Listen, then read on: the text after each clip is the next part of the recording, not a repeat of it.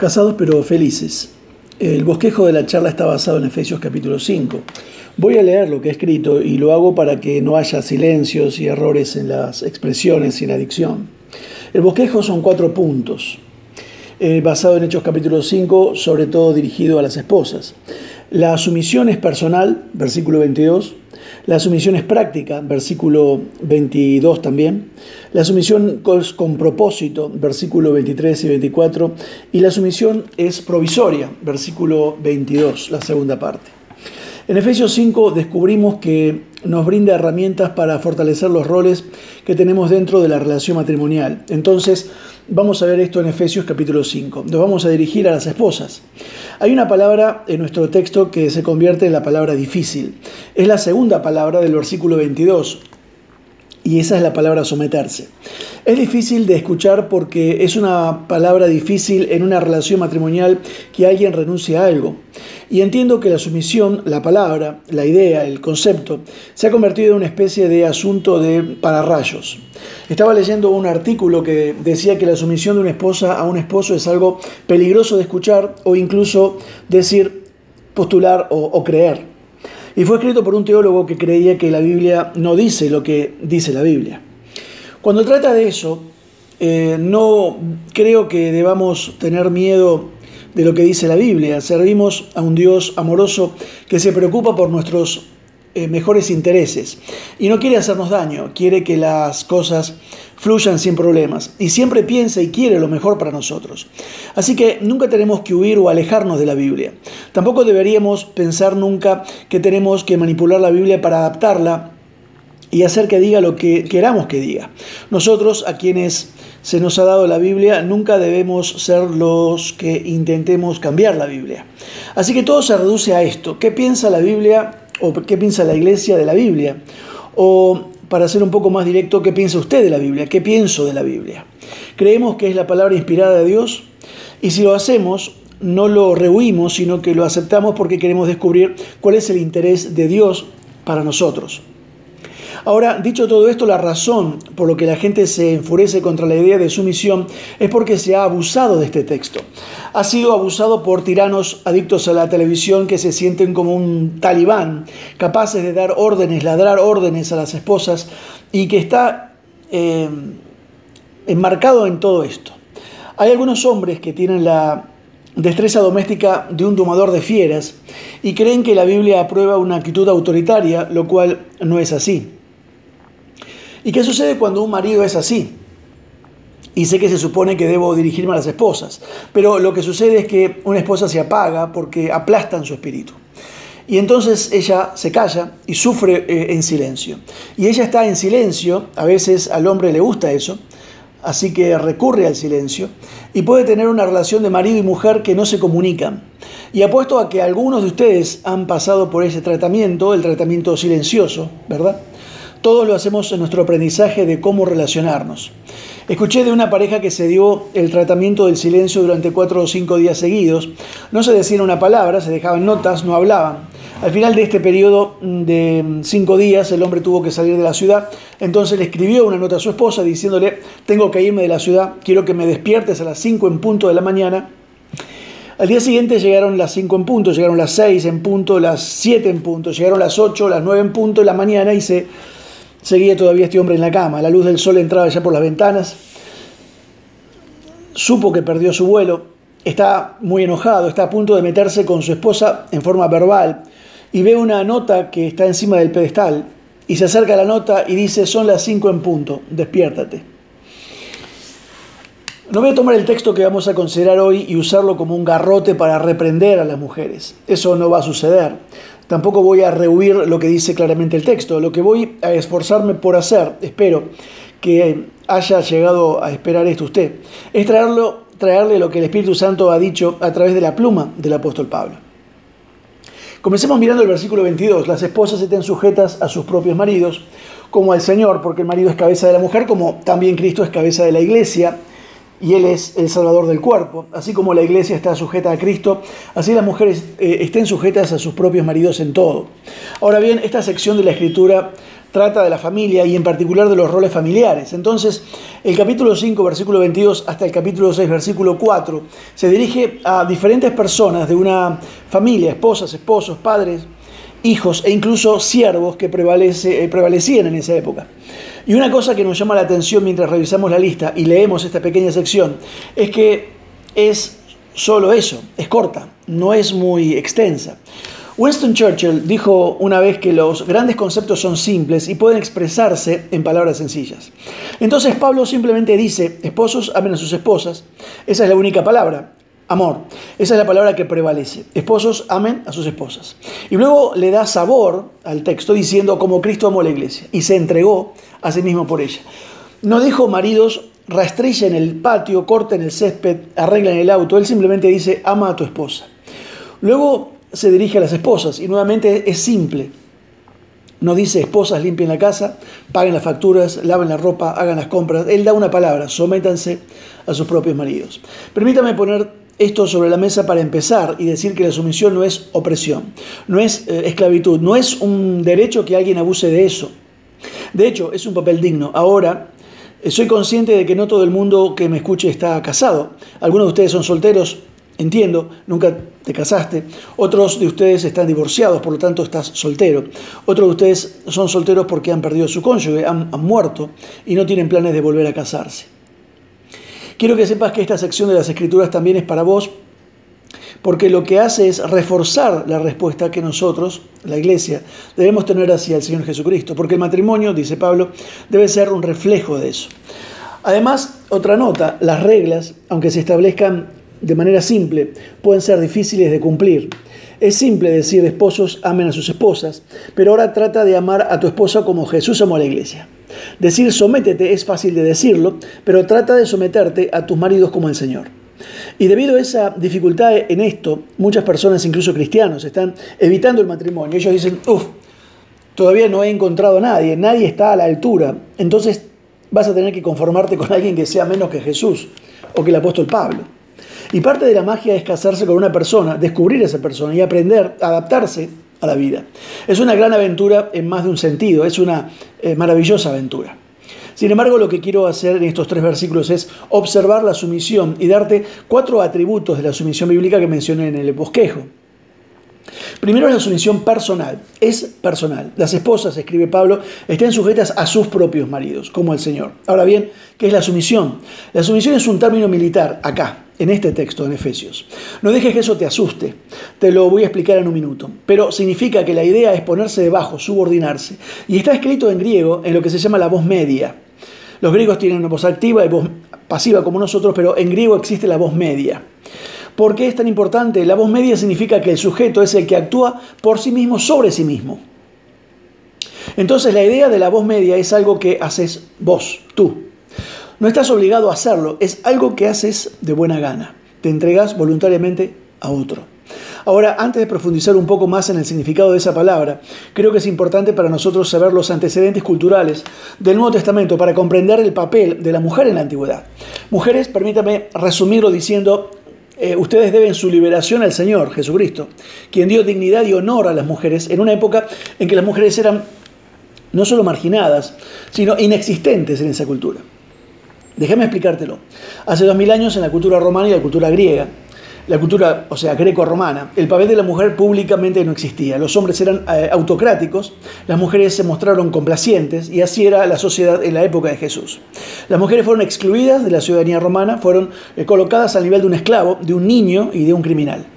En la ley romana primitiva, los esposos tenían derecho a vender a sus esposas como esclavas si lo deseaban o ejecutarlas con pena de muerte si lo deseaban. Un estadista romano llamado Cicerón, famoso, dijo que nuestros antepasados establecieron como regla que las mujeres, debido a su intelecto débil, debían tener guardianes que las cuidaran.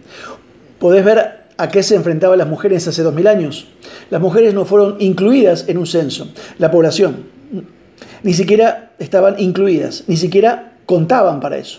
Y ni siquiera llevaban sus propios nombres, más bien simplemente tomaron la forma feminizada del nombre de su padre. Entonces, si papá se llamaba Julio, como Julio César, por ejemplo, el primogénito tomaría el nombre de Julia, el nombre de su padre. Si el padre tuviera una segunda hija, su nombre a menudo sería Secunda, que solo significaba la segunda. Si tuviera una tercera hija, Tertia, que solo significaba la tercera, ni siquiera llevaban sus propios nombres. Nadie les preguntó a una novia y un novio en esa cultura si se amaban. ¿Amarse unos a otros? ¿Para qué? ¿Qué tiene que ver eso con el matrimonio? Para ellos. Era tan secundario porque el matrimonio era meramente contractual. Una broma cínica romana resume esta mentalidad, y estoy citando matrimonio. Eh, dice, escribe esta, esta persona un chiste antiguo. El matrimonio trae solo dos días felices. El día en que el esposo abraza a su esposa contra su pecho, por primera vez, y el día en que la pone en la tumba. Esa es la cultura greco-romana de dos mil años atrás. Ahora, dejemos esto y pasemos a otra cultura que estaba sucediendo en ese mismo momento, la cultura judía. Esa es la cultura del Nuevo Testamento, esa es la cultura de Jesús, los evangelios de Pablo, etc. Teóricamente ninguna nación tenía un ideal de matrimonio más alto que el judaísmo, pero aunque mantenían un alto ideal de matrimonio, tenían un ideal muy bajo de las mujeres en general.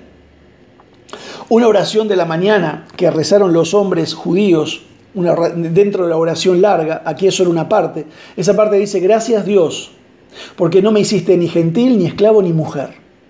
Es una oración.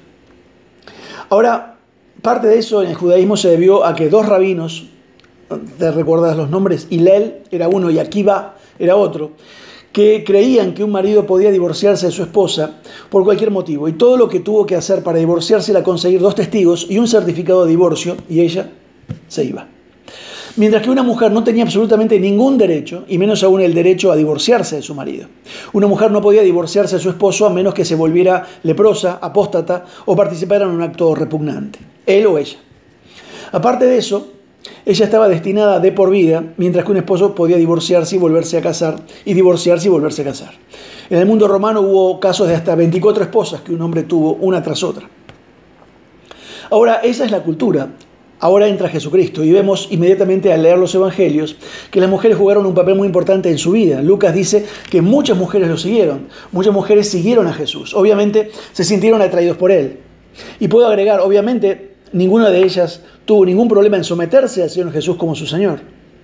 Además, en el Nuevo Testamento Jesús trató a las mujeres con gracia. Recuerde la, la mujer sorprendida en adulterio y cuán tierno fue nuestro Señor con ella, pero cuán mordaz fue con sus acusadores.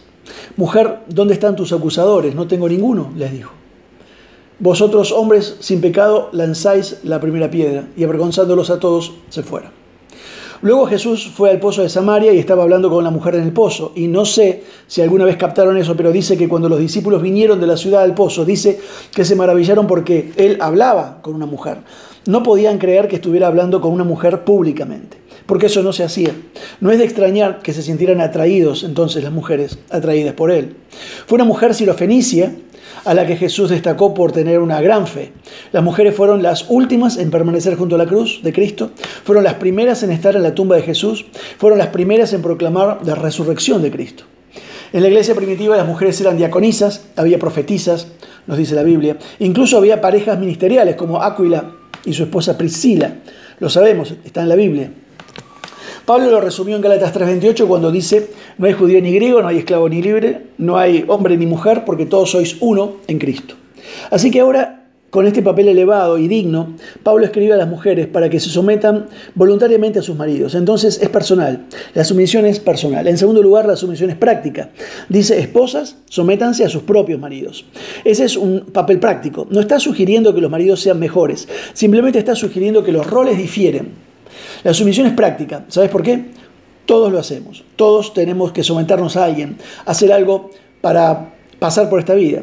Pensar en el Señor Jesús. En primer lugar se sometió a sus padres. Se nos dice en Lucas capítulo 2, Él, Jesús, descendió con ellos, vino a Nazaret y se sujetó a ellos.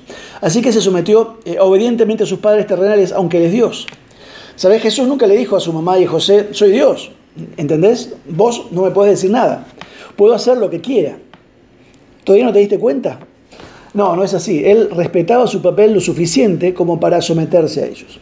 Entonces Jesús se sometió a su Padre. Juan 8:29 dice, siempre hago las cosas que agradan al Padre. Además, Jesús se sometió a otras personas. Marcos 10:45 dice, el Hijo del Hombre, dijo Jesús, no vino para ser servido, sino para servir y para dar su vida en rescate por muchos. Esa es la sumisión definitiva, dio su vida. La sumisión es parte de la vida, es parte de la vida de todos. Y ciertamente es parte del cristiano en términos de nuestra sociedad. Romanos 13 dice que usted y yo debemos someternos a las autoridades gubernamentales. Quien se revela contra esa autoridad se revela contra Dios. Eh, se usa muchas veces el texto Hebreos 13, 17, donde dicen que habla de someterse a los líderes, pero la palabra, ojo, no es igual. La palabra que usa el texto no es la de Efesios 6.1. Ahí habla de obedecer en forma taxativa y es la palabra jupacuo en Efesios 6.1. Habla de hijos. El texto de Hebreos 13, que en nuestras Biblias dice someteos, es la palabra persuadir, peizo. Persuadir con la palabra de Dios, no una ciega obediencia a lo que se le ocurra al líder humano. Sería un suicidio, tan malo como la obediencia ciega a un marido tiránico. Someterse a la palabra de Dios y a quien la esgrime con autoridad y humildad, sí. Efesios 6.1, versículo 1 dice, los padres deben mantener a sus hijos en sumisión, los niños deben estar sujetos a sus padres. Este es el punto. Todos estamos llamados a someternos y ninguno de nosotros podrá jamás cumplir el propósito de Dios en nuestras vidas sin el Espíritu, esa actitud de sumisión. Todos necesitamos la actitud de ser sumisos a algo, a alguien, a alguna autoridad. Eh, Carlos Spurgeon, famoso predicador, dijo, un hombre que no está lejos de las puertas del cielo cuando está completamente sumiso a la voluntad del Señor. Entonces ahí es donde comenzamos. ¿Cuán sumisos somos al Señor mismo? Quiero decir, el hecho de que lo llamemos Señor implica que somos sumisos como sirvientes a su voluntad. Así que volvamos a esa palabra, envíenos, o eh, someterse, perdón. Mencioné que es un término militar. Eso asusta a mucha gente. El hecho de que se haya utilizado en sentido militar no le da al esposo el derecho a actuar como un sargento en el hogar. Esposa, hablaste muy alto, 20 flexiones. No. La palabra es en griego, jupakuo, y significa ponerse en orden debajo de alguien. Y como mencioné, la idea es renunciar voluntariamente a los derechos. En realidad la palabra es jupo, jupotazo, no es jupacuo, me equivoqué. Jupacuo es hablando a los hijos. Jupotazo, después explico. Significa ponerse en orden debajo de alguien renunciar eh, voluntariamente a los derechos entonces. Curiosamente, a las mujeres no se les dice que obedezcan a sus maridos. Bueno, ciertamente la sumisión podría incluir la obediencia. Sin embargo, cuando Pablo les habla a los niños, usa, como les dije, la palabra obedecer. Los niños obedecen a sus padres, palabra diferente. En griego es jupacuo, significa obedecer. Lo que se le pide a la mujer es jupotazo, que significa renunciar voluntariamente a sus derechos. Es diferente. Cuando Pablo les habla a los esclavos que obedezcan a sus amos, es jupacuo, es la palabra que usa, no jupotazo. Cuando habla a las esposas, es una palabra diferente, jupotazo. Ese es el punto. Esposos no pueden tratar a sus esposas como a niños, no puedes tratar a tus esposas como sirvientas. Son socias con vos en la gracia de la vida. Entonces eso es lo que significa la palabra jupotazo, renunciar voluntariamente a tus derechos. Entonces la sumisión no se trata de la superioridad del hombre, se trata de la funcionalidad del matrimonio. Ahora déjame eh, darte un versículo clave que espero te lo desbloquee todo. Esto se encuentra en 1 Corintios capítulo 11, versículo 3. Pablo dijo, la cabeza de todo hombre es Cristo, la cabeza de la mujer es el hombre y la cabeza de Cristo es Dios. Una vez más, la cabeza de todo hombre es Cristo, la cabeza de la mujer es el hombre y la cabeza de Cristo es Dios. Ahora, el Padre es la cabeza de Cristo de Jesucristo. Dios el Padre tiene autoridad sobre Dios el Hijo. Pregunta, ¿Dios el Hijo tiene menos divinidad que Dios el Padre? ¿Tiene menos naturaleza como Dios el Padre? No. Creemos que el Padre, el Hijo y el Espíritu son coeternos, coiguales, son todos iguales, todos son eternos, pero uno cede los derechos a otro. Por eso Jesús dijo, yo siempre hago las cosas que agradan al Padre. Entendió la función y el papel. Así que la sumisión es personal, y es práctica. Tercer atributo, la sumisión tiene un propósito. El versículo 23 y 24 continúa, el esposo es la cabeza de la esposa, como Cristo eh, también es cabeza de la iglesia, y Él es el salvador del cuerpo, el cuerpo de Cristo, la iglesia. Por tanto, así como la iglesia está sujeta a Cristo, así las esposas lo estén a sus maridos en todo. Ahora, esta es una ilustración de sumisión. Fíjate la palabra como. El esposo es el jefe de la esposa, ya que esa es una palabra de comparación. Entonces, él hace esto porque alguien va a decir, bueno, ¿cómo es eso? Quiere decir, ¿cómo es el marido la cabeza, así como Jesús es la cabeza de la iglesia. Eso no debería asustarte. Señoras, el versículo 23 debería eh, bendecirlas. ¿Por qué? Porque cuando los maridos dirigen como Cristo dirige la iglesia, la sumisión no es una palabra difícil de escuchar, es muy fácil de escuchar, es una respuesta natural. Los esposos que guían a sus esposas de una manera dominante y egoísta pierden lo que Jesús ha hecho por la iglesia. Y las esposas que se niegan a ceder al liderazgo de su esposo esconden cómo la iglesia debe responder a Jesucristo, ambos juntos. Ahora dije que tiene un propósito. ¿Qué significa eso? ¿Cuál es el propósito de la presentación? Dos razones, dos eh, propósitos. Primero es la sumisión que permite el liderazgo. Si nadie se somete, nadie lidera. Conozco a muchas esposas que anhelan que sus maridos lideren, pero no los dejan. Se aferran a fuerzas, a esa cuerda, gritando con fuerza, lideren, lideren. Quizá la razón por la que el esposo no es un buen líder es porque la esposa simplemente no es una buena seguidora del líder. Recuerde, el liderazgo requiere que alguien se da poder y control a un líder. No significa que un líder sea mejor que cualquier otro. Al igual que en una corporación tenés un líder, no significa que sea mejor, pero es el líder. A veces una esposa tiene el mejor marido, pero por lo general una esposa saca lo mejor del marido que tiene. Todos somos gente caída, todos somos criaturas caídas, todos cometemos errores. El segundo propósito apunta a Jesús. Versículo 31, vea eso de nuevo. Por esta razón Pablo está citando Génesis 2. Por esta razón eh, un hombre dejará a su esposo y a, eh, perdón, a su padre y a su madre y se unirá a su esposa, los dos serán una sola carne. El versículo 32 es la clave. Este es un gran misterio, pero hablo de Cristo y de la iglesia. En otras palabras, lo que acabo de decir sobre el matrimonio es una ilustración de cómo Cristo y su iglesia son uno. De modo que el matrimonio sigue el modelo de la redención. Pero el matrimonio apunta a la redención, lo, lo luce, muestra cómo funciona. El amor sacrificado de Jesús es un modelo para los esposos. La sumisión de la iglesia a Cristo es un modelo para las esposas. También es como un cuerpo humano. Dice que también es el salvador del cuerpo. Déjame preguntarte esto. Si un cuerpo humano no responde a la dirección de la cabeza, ¿lo llamamos? ¿Cómo lo llamamos? Una enfermedad. Un lisiado está paralizado. Si las partes del cuerpo no responden a la dirección que esta parte le está dando, está funcionando mal. Así como el cuerpo responde a la cabeza, como la iglesia responde a la cabeza, a Cristo, así la esposa tiene que responder y someterse al esposo. ¿Por qué? Porque revela a Cristo. El propósito del matrimonio es revelar a Dios. El propósito del matrimonio es hacer que Dios eh, se vea bien. ¿En cuántos, matrimonios, ¿En cuántos matrimonios se ve Dios bien? Ese es el propósito de esto. Muchos matrimonios cristianos son tan infelices que Dios es visto como un osito peluche. Cuarto y último, la presentación es provisional. Lo que quiero decir con esto es que esta presentación tiene límites. Lo sé, algunos de ustedes lo han y no ven ningún límite en esto. He visto el versículo 24 y dice, por lo tanto, así como la iglesia está sujeta a Cristo, las esposas deben estar sujetas a sus propios maridos. ¿Cuáles son las dos palabras últimas? En todo esto, eso suena como sin calificación. Sin embargo, si ese es el único versículo que leyó y se alejó de ese pasaje, podría pensar eso, pero estaría equivocado, porque en todo tiene contexto. Cada texto tiene contexto, ¿verdad? Si separa el texto del contexto, tiene un pretexto. Puedes hacer que la Biblia diga lo que quiera. Puedes hacer de la Biblia, de cualquier texto, un texto de prueba para probar cualquier cosa. Entonces hay algo que va con el en todo. Si vuelve al versículo 21, debemos someternos unos a otros por reverencia a Dios o por temor al Señor. Esa es una advertencia de sumisión.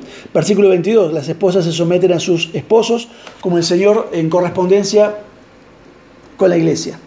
Versículo 24, Así como la iglesia está sujeta a Cristo, las esposas lo estén a sus propios maridos.